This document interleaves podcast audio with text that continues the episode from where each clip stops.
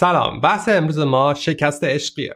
شکست عشقی باعث استرس خیلی زیادی در بدن شما میشه و باعث میشه که در مغز شما هورمون های خوشبختی مثل دوپامین، سرتونین و اکسیتوسین و خیلی های دیگه ولی اینها مهمتریناش هستن کمتر از قبل ترشح بکنه و این یه سری عواقب در پیش داره. عملکرد فکری و بدنیمون ضعیفتر میشه. ما بی اشتها میشیم. علاقمون به دیگران کمتر میشه. علاقمون به فعالیت های اوقات فراغتمون کمتر میشه. شما شروع می‌کنی اکثر چیزها رو منفی ببینی. و خیلی ها رو بیخوابی هم اذیت خواهد کرد. من در اینجا می‌خوام پنج چیزی که خیلی مهمه در مورد یک شکست عشقی براتون توضیح بدم. اولین چیزی که می‌خوام بهتون توضیح بدم حالتیه که در شما به وجود میاد دقیقا پس از شکست عشقیتون. شما سعی می‌کنی با طرف دوباره ارتباط برقرار کنی شما هنوز امیدواری و شما فکر می‌کنی که طرف برمیگرده. شما باید در این مرحله کاملا تماس تو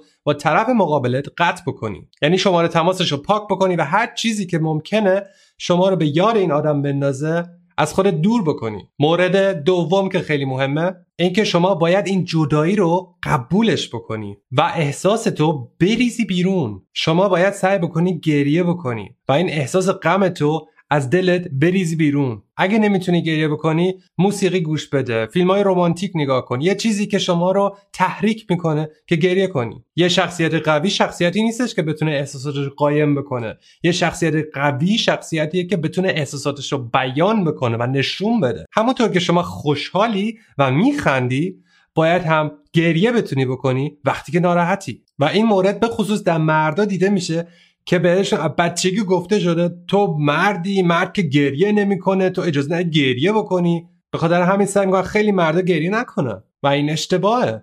نگه داشتن دردتون و گریه نکردن همه چیز رو بدتر می‌کنه و باعث میشه که دردتون طولانی تر بشه. پس نباید از بروز احساساتمون خجالت بکشیم. مورد سوم اینه که ما باید صحبت بکنیم. ما باید با دوستان نزدیکان فامیل در مورد مشکلمون صحبت بکنیم و از همه بهتر آدمهایی هستن که خودشون تجربه یک شکست عشقی رو قبلا داشتن. من خودم بارها شکست عشقی رو تجربه کردم.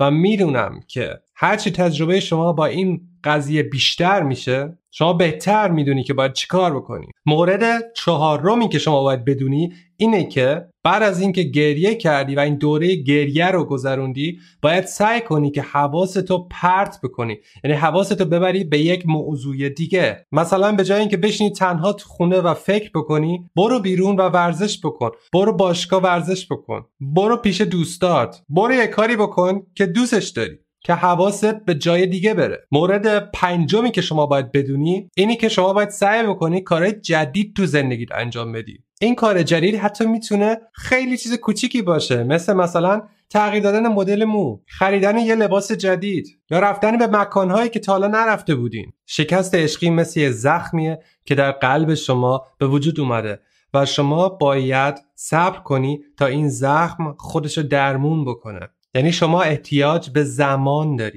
تو باید به این فکر بکنی که زندگی تو در زمانی که این آدم هنوز در زندگی تو وجود نداشته هم خوب بوده و تو می‌تونی با انسان دیگه ای آشنا بشی. همینطور که قبلا این کارو کردی. خیلی ها میگن عشق دردناکه ولی این اصلا اینطوری نیست.